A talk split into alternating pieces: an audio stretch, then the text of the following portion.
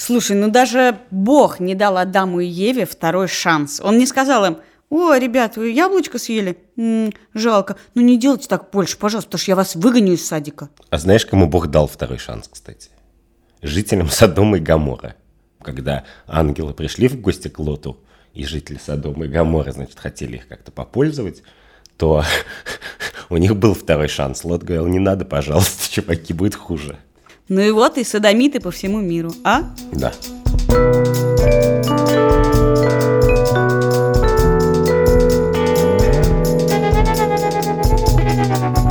Здравствуйте! В эфире новый выпуск подкаста «Дело случая» в студии Катя Крангаус. Я Андрей Бабицкий, здравствуйте. Сегодня мы поговорим на самую животрепещущую тему из всех, что мы, мне кажется, обсуждаем в этом сезоне, а именно, стоит ли давать человеку второй шанс И третий шанс. И четвертый шанс. Есть концепция второго шанса, и ее довольно часто в жизни обсуждают, и точно так же часто обсуждают в искусстве. Я бы начала с фильма «Особое мнение». Это фильм, который рассказывает о том, что человеку нельзя давать и первого шанса.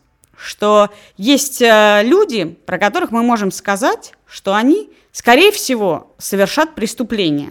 Мы достаточно в этом уверены, чтобы наказать их У заранее. нас есть даже предсказатели, чья работа заключается в том, чтобы видеть будущее и оценивать э, с помощью их предсказаний большой компьютерной программы процент риска, что человек это преступление совершит.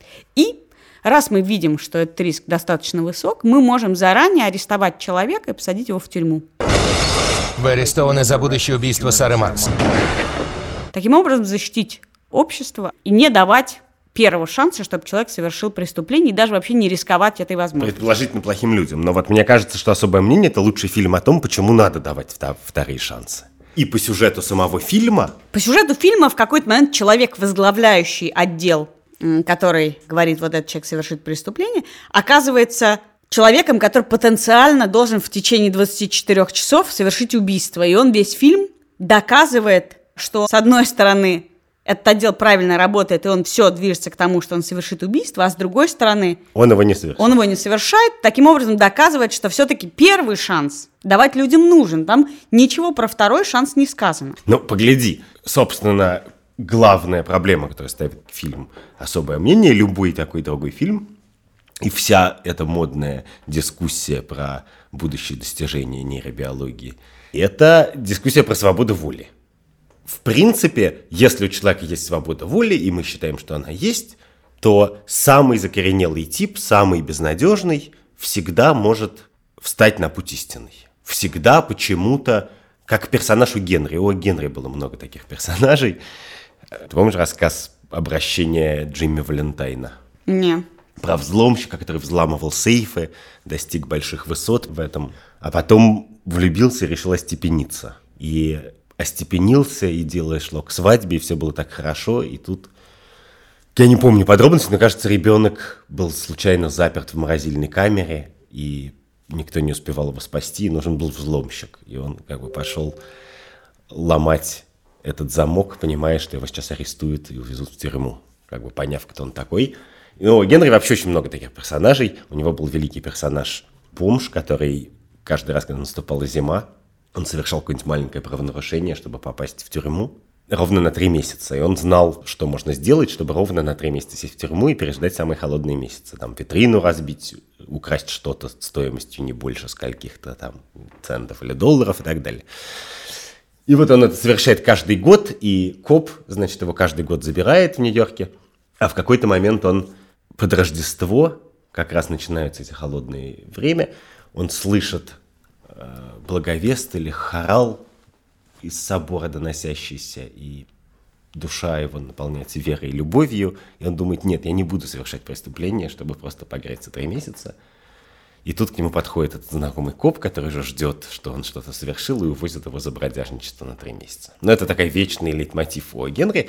Лейтмотив всегда начинается с того, что Человек пытается исправить. что человек может и хочет исправиться, но что есть некоторая колея и некоторые ожидания, которые ему не дают это сделать. Вот знаешь, что мне кажется изменилось с этих времен? Вот эта идея, что есть некий путь зла, а есть путь добра. И неважно, путь большого зла или маленького зла. И вот человек, он проходит в жизни некую прямую линию. И вот когда он встает на путь зла, наша задача его вернуть в исходную точку, как крысу в лабиринте, и посмотреть, дать ему шанс. Вдруг он пойдет теперь правильной дорожкой в этом лабиринте. А он опять идет не той дорожкой. Вот мы все думаем, надо ли его снова возвращать. Вот пять раз его вернули, а он все равно не той дорожкой идет. Вот, значит, мы ему сколько шансов дать. Но в действительности нет этой дорожки добра раз, два она не прямая, и три человек может петлять всю жизнь, и он никогда не может вернуться в исходную точку.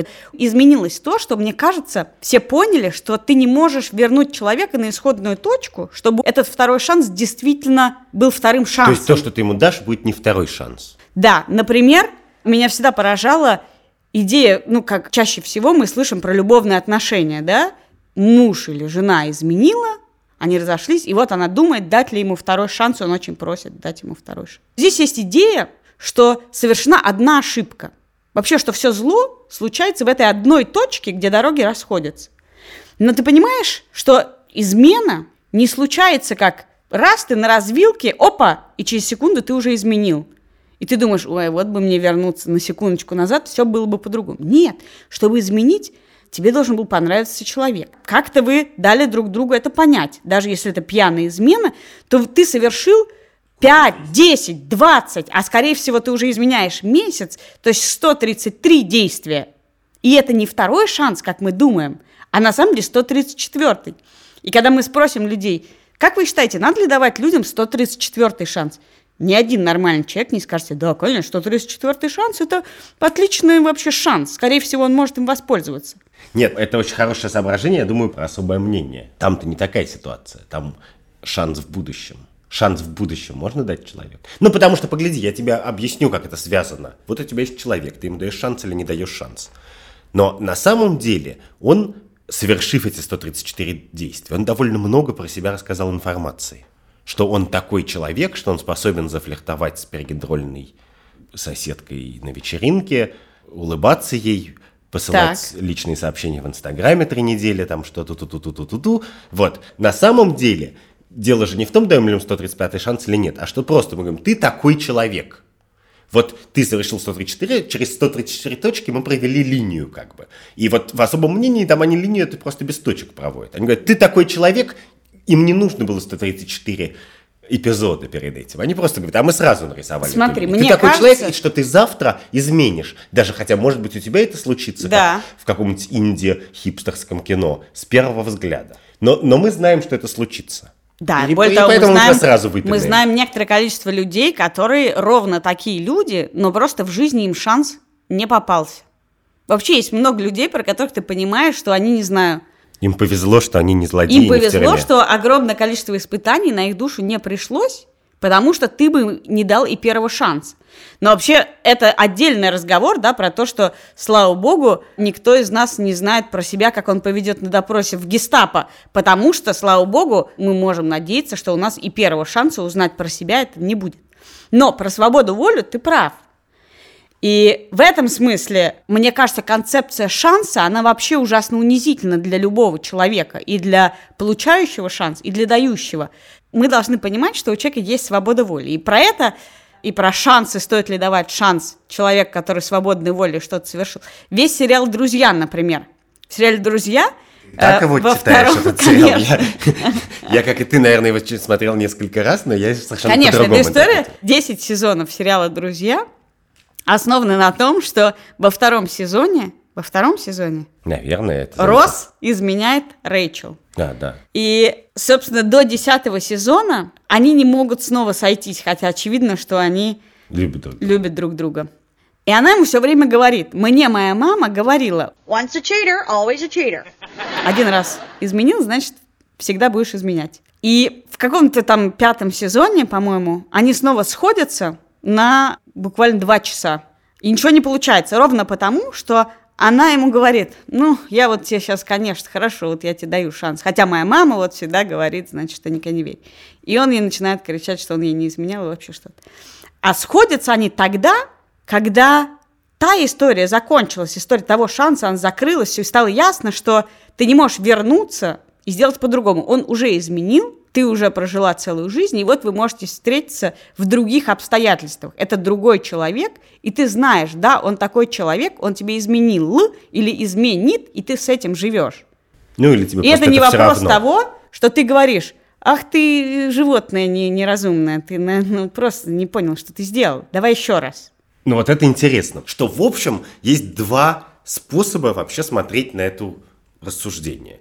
Либо ты даешь шанс, ну как бы даешь шанс, веря, что человек изменится, и про это фраза once a cheater, always a cheater. Человек может измениться или не может измениться. Он может включить какое-то волевое усилие ради любви, ради чего-то, что ему дорого. И, конечно, на словах каждый готов, на самом деле. Или второй шанс – это когда просто, ну вот было, а теперь это как-то встроено в, в отношения, и надо как-то их перепридумывать возможным третьим образом. Но в э, случае с шансами мне вот что интересно всегда бывает. Мы почему-то говорим, что надо давать или не надо давать человеку второй шанс. Мне кажется, есть очень важный вопрос, почему кто-то должен давать шанс. То есть, чтобы дать шанс, кто-то должен быть дарителем. Про эту сторону есть лучший, как мне кажется, современный сериал под названием Marvelous Miss Maisel. Великолепная мисс Мейзел. Девушка из традиционной еврейской семьи, 50-е годы, Нью-Йорк. У нее есть муж. Все, конечно, ожидают, что она замужем, хорошая мать и так далее. Для нее это очень важно, это часть ее какой-то идентичности и часть жизни всех вокруг. Ее немножко тянет, значит, на комическую сцену, но она занята семьей. И она идеальная жена, такая саппортив, поддерживает мужа. А потом муж приходит, от нее уходит, забирает чемодан, говорит, я пошел пока. Оказывается, что к секретарше. Она его любит, он в какой-то момент приползает и просит второй шанс, и она его посылает, вопреки воле всех. Все ее ходят и уговаривают, и она его любит, как мы понимаем. Она даже не может объяснить, почему, собственно, она его посылает. Но важно, что пока он ходил с чемоданом, Она- она, с пьяну вышла на сцену. Да. И произнесла стендап, замечательный стендап, и оказалось, что это для нее возможность карьеры просто. Интересной, любимой карьеры. Ее муж тоже имел амбиции стендап-комика, но он как бы в этом плох, а она в этом хороша.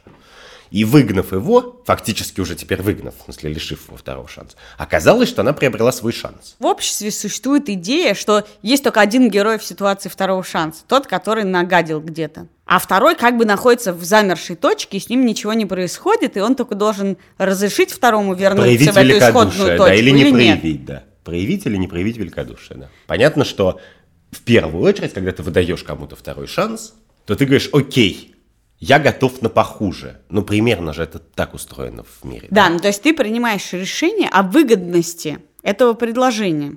Да, но в чем прелесть ситуации шанса, как бы с точки зрения этической калькуляции? Что после того, как человек все зафакапил, у тебя нету какой-то ностальгии или обязательств, которые были связаны с тем, что вы вот вместе что-то делали рука об руку. Он все, он эту часть вашей истории зафакапил. Ну, то есть он, конечно, может к этому апеллировать, но в принципе у тебя появляется право какое-то сказать, «О, пофигу. Конечно, в прошлом марте мы так хорошо выпивали на Санторини, занимались любовью до утра, но прости, после этой фифы как бы это все забыто. Теперь можно это решение принимать заново. Не совсем, потому что вот я слушала недавно подкаст психотерапевтки Эстер Перель. У нее подкаст устроен таким образом, что одна серия – это од- один прием пары. И там была история про то, как мужчина изменил, ну не просто изменил, а выяснилось, что он 40 лет ей изменял. И она ему дала этот второй или 1732 шанс и стала дико этим пользоваться. То есть она... Она ей- и себе тоже дала шанс. да, она поняла, что она зачем-то шла на какие-то компромиссы, а вот теперь он находится в том положении, что она сейчас из него вынет всю душу вообще, всю выгоду. И это интересно, потому что действительно, обсуждая этот второй шанс, вот этот человек, он всегда неизменен. С ним как бы ничего не произошло. И он действительно должен просто решить, даю или не даю. Тогда как этого никогда так не происходит. Дают полшанса, на самом деле. Дают Испытательный непонятно. срок. Во-первых, ты не знаешь, что тебе дали. Скорее всего, тебе дали не второй шанс, а каторгу. Ну, то есть, и это происходит действительно не только в личных отношениях. Представь себе на работе, ты все профукал, и тебе дают второй шанс, это значит, что ты должен работать в три раза больше. Да, или получать. Э, Обычно не меньше получать, а больше работать, да. Да, это не тот же самый шанс тоже. И работодатель, конечно, этим пользуется. Но вот про работу интересно. Я знаю один фильм, который все время рассказывает нам о том, как человеку на работе дают второй шанс. Это неожиданно фильм «Дневник Бриджит Джонс». Казалось бы, работа совершенно не главное, что происходит в этом фильме. Но вообще-то там все время есть работа, она работает. И она время работает как-то не очень. ужасно просто, абсолютно бездарно. Ну, просто человек, которого стоит уволить, и она все время находится на грани увольнения, потому что она бессмысленно абсолютно жизнь. Но в последний момент, благодаря Колину Ферту, ей удается на работе сделать что-то, что потом для работодателя становится поводом, Ее не выгонять. да, Да, это, кстати, интересно, потому что для Бриджит Джонс, очевидно, работа настолько побочная часть ее жизни, что, в принципе, она бы там и не просила шанса. Шанс же просит в чем-то для тебя важном, какой-нибудь ученый, которого, значит, выгнали из университета, или спортсмен, которого выгнали из команды, он просит шанса в этом, в своем главном. Может быть, с женой-то у него все отлично при этом. Мне кажется, когда ты просишь второй шанс, это ужасная обманка. Это просто ты не готов взаимодействовать с последствиями собственных действий. Как в детстве. Ничего не было, верните меня, я хочу второй шанс. А как надо правильно? Правильно это когда ты говоришь, да, все это произошло. Потому что, ну, представь себе, я запойный алкоголик, пропила э, Бюджет «Медузы»? бюджет медузы, прихожу и говорю, дайте мне второй шанс.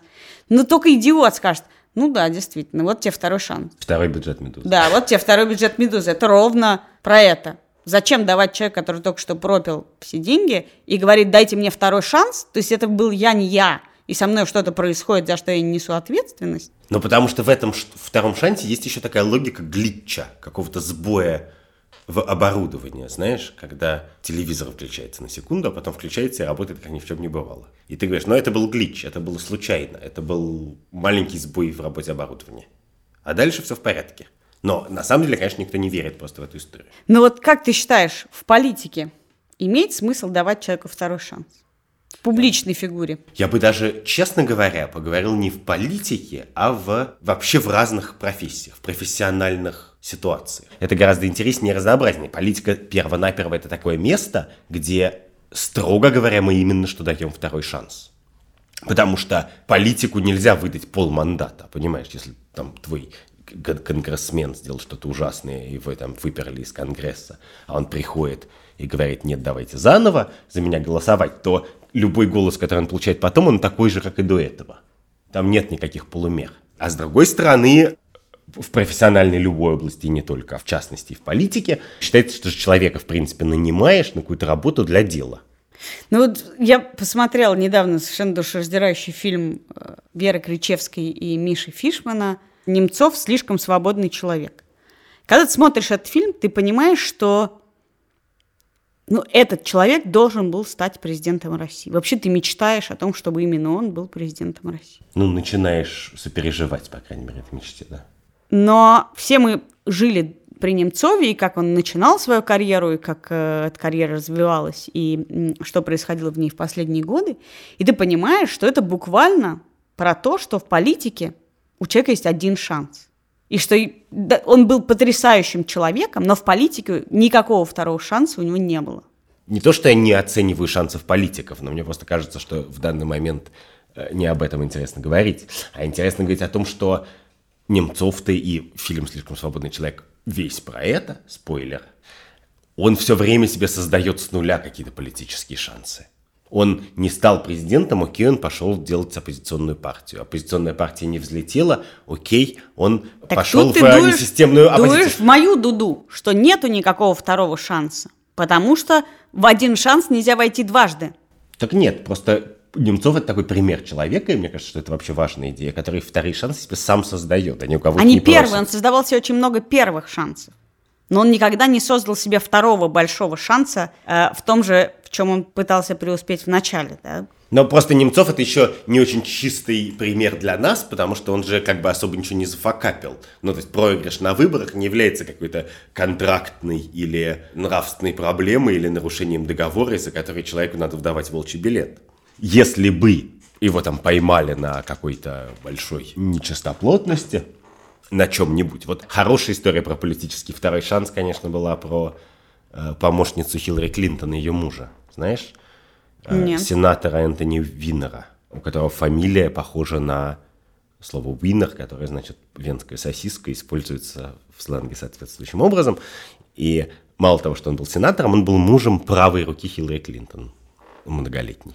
И в какой-то момент его запалили на том, что он посылает малознакомым женщинам фотографию своего винера. И жена ему дала второй шанс, а Сенат, конечно, не дал. Из Сената он с треском вылетел. И там начал собирать как-то карьеру по новой. Наверное, не без проблем как-то продолжал строить семью. Но прошло некоторое время, не очень большое, и, конечно же, оказалось, что... Что он снова посылает? Да, еще пуще прежнего. Ну вот скажи мне, стоит ли давать второй шанс публичному человеку, который в современном мире сам в, вовне отправляет порочащие себя фотографии?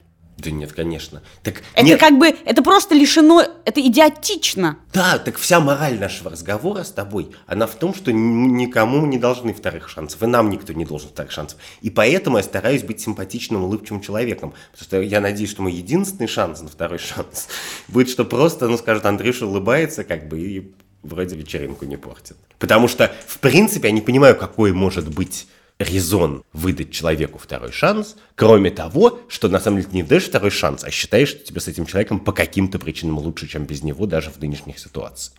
Ну хорошо, а в спорте ты как считаешь? В спорте вот тут интересная штука, потому что в спорте, конечно же, вторые шансы тоже никогда никому не дают. Все истории про какое-то оживление и вторую карьеру у спортсменов, они как раз про то, как у него были проблемы, то все, бывала травма, а бывало, что он запил, на его выгнали, а потом уехал, тренировался и стал лучшим. Ну, я не знаю, вот футболист Федор Смолов, который в юности был большой звездой, а потом много-много-много месяцев ничего не забивал. И весь интернет был в мемах про то, сколько зарабатывает Федор Смолов и какой он фиговый футболист. И при этом играл он в Москве и в приличных командах. А потом он уехал в клуб «Урал», стал, видимо, больше бегать и, и меньше думать о, вещах кроме футбола и стал лучшим нападающим в России. Вот такая история. Ну, как бы, ему, в принципе, никто не давал шанс. Он просто уехал в команду пониже и там полез обратно по лесенке. Если мы говорим про ценности, как они меняются, то вот важно, что ты никак ничего не должен просить в эту секунду. Как бы. Что в тот момент, когда ты говоришь, ты просишь, даже если физически, может, ты ходил и просил какие-то инвестиции, кредиты, то все пятое, десятое. Нет, что ты должен быть субъектом и властелином судьбы, как бы в этом Подожди, момент. то есть если ты изменил жене, то ты приходишь и говоришь, я властелин судьбы. Ну, нет, почему? Может быть, ты ей строишь терем с балконом на море из говна и соломы, но зато вышит от шмахала. Ну, мало ли, какой у тебя есть способ субъектно решить эту проблему. Но ты не просишь ни у кого, а ты просто думаешь, ну я такой клевый, что как бы как можно не дать этот шанс. Нет, ну, кстати, великий фильм про вторые шансы – это «День сурка».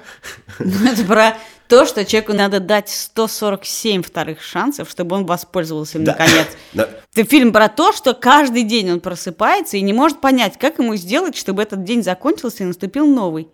Так в том-то и дело, что пока он не меняется, пока он использует людей, манипулирует ими и пытается обмануть систему, пользуясь своим бессмертием как бы в этой ситуации, он никуда не движется, у него, собственно, нет шанса. А в тот момент, когда он становится Аристотелем и королем мира, спасает человека, который подавился стейком, мальчика, который падает с дерева, бомжа, который умирает на улице, накачивает камеру каким-то женщинам, у которых пробита камера, играет на пианино и режет по льду, вот в этот момент он себе построил этот шанс. Проблема, конечно, в том, что мы знаем огромное количество историй про то, как человек полз на пузе и говорил, простите меня, дайте мне второй шанс. И, и у них бывает разный финал, в том числе и счастливый, когда человек прощают, и он как дальше строит свою жизнь. И мы мало знаем примеров, когда человек говорил, знаешь, я вот э, просрал дедлайн, э, мне нужно полгода, и потом я вернусь к себе изменившимся человеком. Ну, чаще всего, если человек такое говорит, то он не возвращается.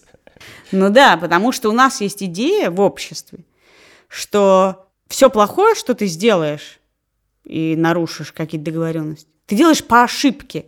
Или, по крайней мере, ты должен сей секунд сказать, что это была катастрофическая ошибка, и дайте мне вернуться на шаг назад, я сейчас все сделаю по-другому.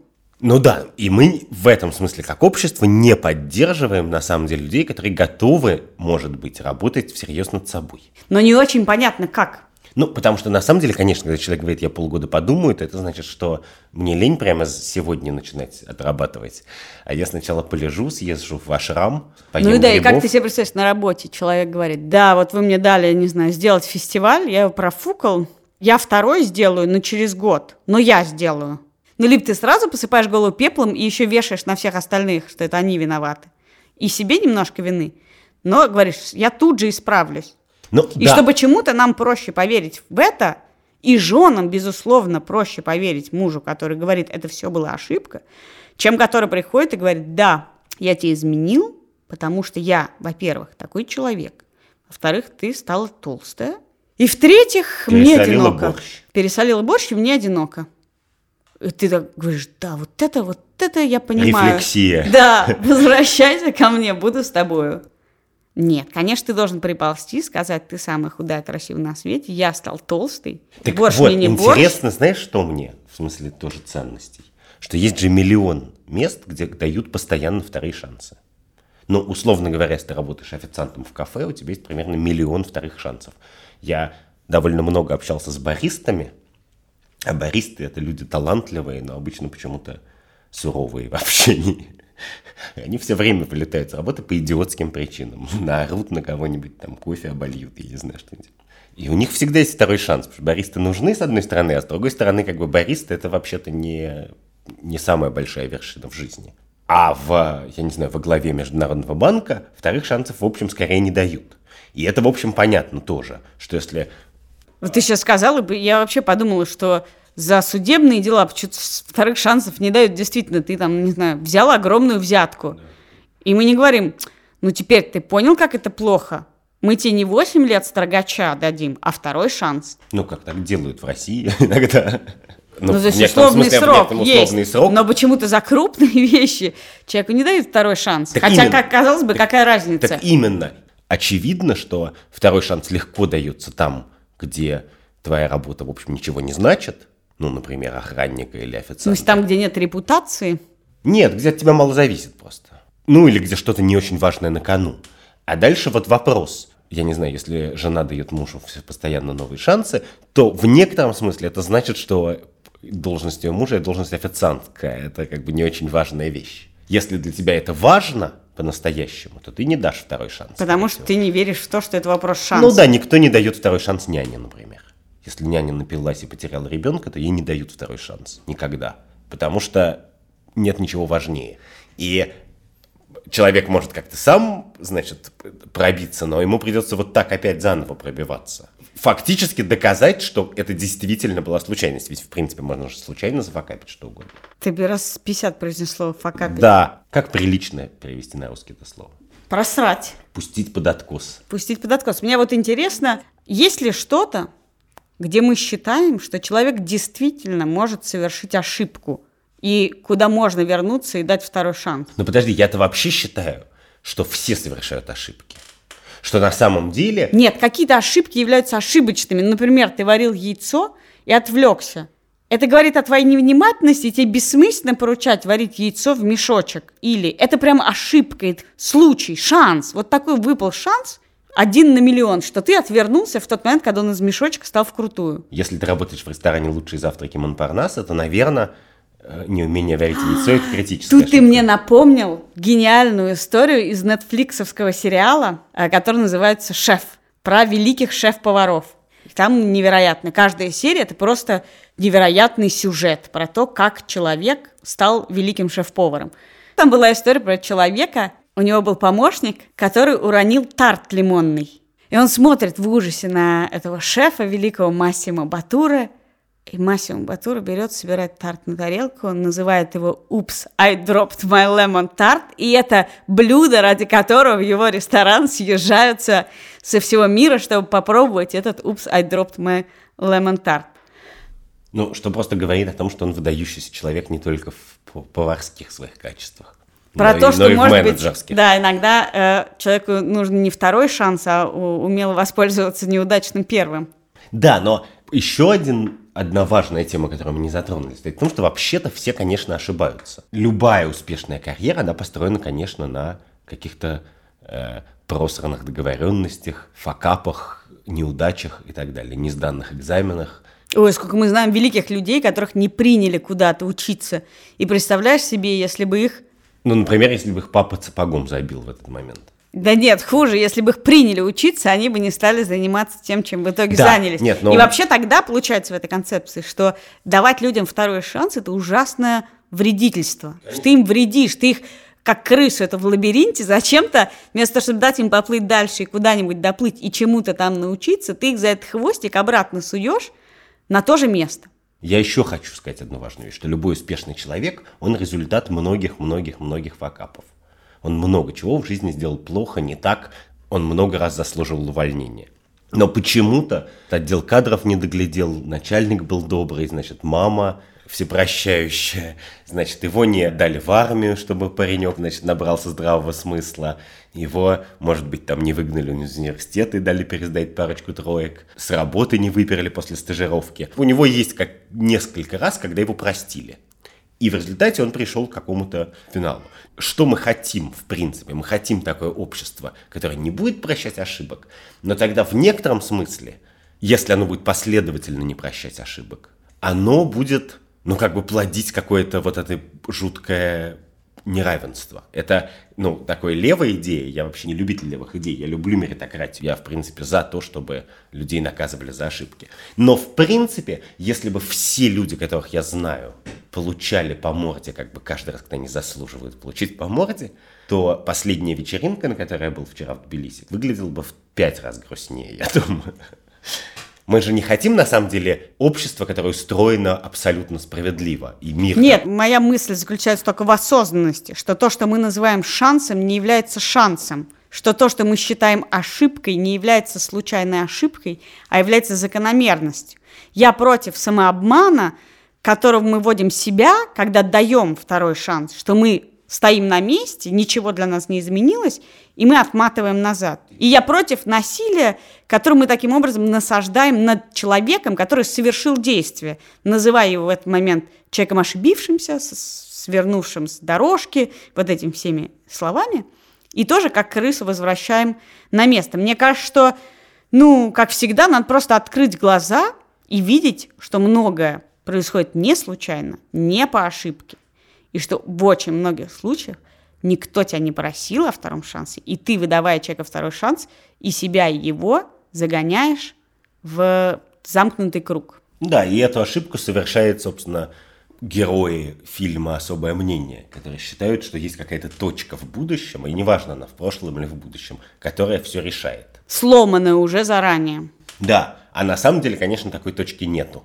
И, а если нету точки, а все так перетекает плавно, то второго шанса не может быть просто. И, собственно, это важная вещь, которая, как мне кажется, вполне себе ценностная. Взгляд на жизнь не как на момент каких-то дилемм, которые ты как-то решаешь, а как на какую-то ежесекундную Ну, вообще, что Работа. жизнь не экзамен от рождения до смерти, который ты должен сдавать. А есть какие-то экзаменаторы, вот это хороший экзаменатор, он тебе дал второй шанс, не знаю, автомат поставил, когда ты не выучил. А это плохой, он тебя наказал, и ты все время чувствуешь себя э, в череде экзаменов. Да. И сам уже начинаешь верить, что тут прокатит совершить несколько раз какую-то Да, что ты гадость. можешь ночь не поспать и перейти на следующий уровень, получить ачив. Ну, то есть мы пришли к удивительной мысли, что жизнь не фунт изюма с тобой. Ну да, более того, мы в философском смысле вернулись в какую-то античную философию, которая, конечно, построена не на том, что жизнь человека – это набор поступков, которые можно там совершить правильные или неправильные, а что жизнь – это некоторый набор добродетелей и качеств, которые в тебе существуют, ты их культивируешь, там, не скатываясь в крайности, и таким образом по ней идешь. То есть жизнь – это дорога. И не фунт изюма. На этой глубокой мысли мы заканчиваем выпуск подкаста «Дело случая» в студии Катя Крангаус. И Андрей Бабицкий. До встречи через неделю. Дайте нам еще один шанс.